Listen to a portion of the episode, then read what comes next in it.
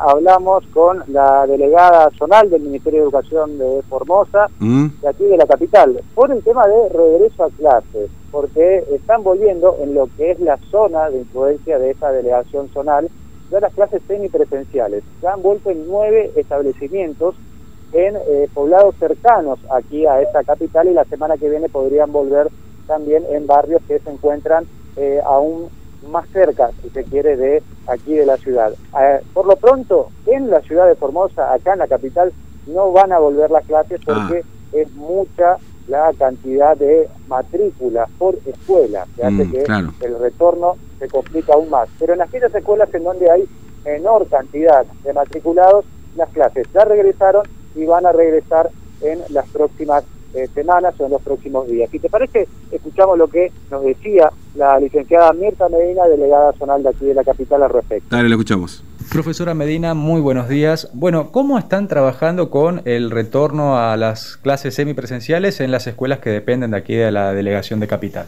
Bueno, muy buenos días. Sí, es así. La semana pasada este, regresaron a la semipresencialidad nueve unidades educativas pertenecientes a la Delegación Zonal Capital.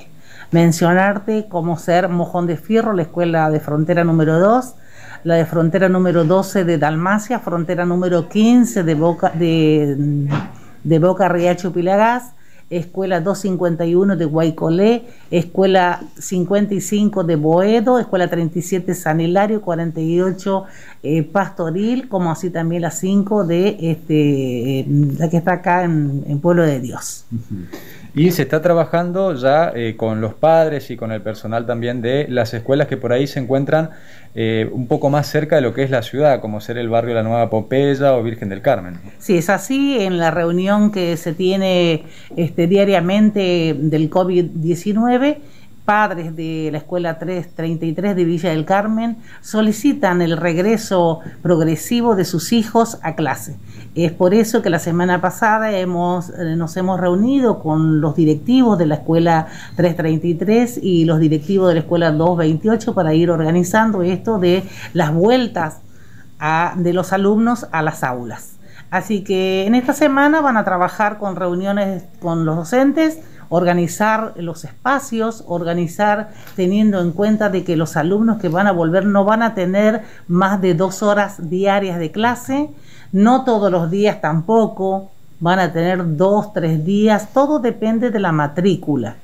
No más de 10 alumnos por grado y no más de dos horas diarias de clase. Ese sería el, protocolo. Y ahora, profesora, ¿cuál es la recepción de los padres, digamos, ante eh, ya este regreso a la normalidad, entre comillas? Bueno, eh, remitirme nuevamente a lo que te expresaba primeramente, que por pedido de los padres, el Ministerio de Cultura y Educación está accediendo, pero solamente en estas escuelas de zonas alejadas. ¿Por qué? Porque en escuelas de zonas alejadas eh, son pocas, eh, la cantidad de alumnos, o sea, la matrícula es reducida, son pocos alumnos, entonces es una forma de poder organizar esto. No así acá en Capital porque acá la matrícula asciende, tenemos una escuela que tiene 1.250 alumnos. No vamos a poder ir regresando progresivamente en Capital, pero sí en escuelas de zonas alejadas que dependen de la Delegación Zonal Capital. Así que, bueno, es un trabajo eh, organizar, un trabajo que, que- que lo vienen realizando los colegas con compromiso y responsabilidad. Eh, y, por, y también es bueno destacar de que con este pedido de los papis y en este tiempo de pandemia también los docentes pudieron este, aprender cómo ser, eh, cómo usar algún medio tecnológico, porque con aquellos alumnos que los papis deciden que no lo van a enviar a clase, los docentes seguirán enviando las, tare- las tareitas en forma virtual. Eso también es bueno destacar. Y por supuesto, eh, el protocolo como corresponde, el distanciamiento entre los alumnos, todo, y por supuesto, destacar también todo el kit eh, de limpieza que este, les dio el Ministerio de Cultura y Educación, como ser gel, lavandina, eh, jabón, también los barbijos, no tan solo para los niños, sino también para los docentes. Profesora Medina, muchas gracias. Bueno, gracias a ustedes y que tengan un muy buen día. No, Matías, me, río, ¿viste? Porque No sé por qué, pero te lo dije. Ay, Dios. ¿Yo qué le dije a ustedes? ¿Te acordás? No me quiero poner en autobombo ni en autorreferencial, pero le, advertía a los oyentes que miren que hasta octubre van a tener que volver mucho. A la, siempre y cuando, por supuesto, acá no pase nada raro, digamos, ¿no? Desde el punto de vista del COVID-19. Exactamente. Eh, por capital, en capital, por lo menos, descartado hasta el momento. No, olvídate acá, seguro. Seguro, esto lo habíamos dicho. Capital es el último lugar donde eventualmente pueden volver las clases este año. Eh, lo que sí, eh, lo que nosotros habíamos anticipado ya en el mes de agosto, es que para octubre pretenden que la mayoría de las escuelas del interior de la provincia vuelvan. Hoy lo que por supuesto están, no tienen fecha y me parece que octubre no llegan es Capital y Clorinda. Después el resto está encaminado a que se cumpla esto que les estaba contando en agosto, ¿no?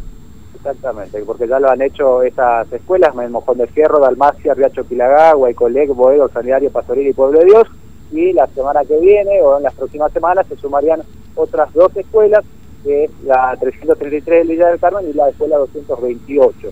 ¿no? Se están haciendo ya las reuniones en estas instituciones para que se regrese a clases con el protocolo que ya es eh, conocido, la funcionalidad, digamos, que van a tener las escuelas de dos horas, dos o tres días a la semana y en este caso con aulas en donde no se superen a los 10 alumnos por grado. Es opcional, los padres pueden llevar a los chicos a las escuelas, pueden que no, de todas formas se va a trabajar con esa modalidad eh, semipresencial y aquellos que no vayan con la modalidad virtual aún. Así que en nueve escuelas que dependen de la delegación de aquí de Capital ya han regresado a las aulas y en los próximos días se van a sumar más el caso de Villa del Carmen, que es en donde las reuniones están más avanzadas para este retorno a las clases.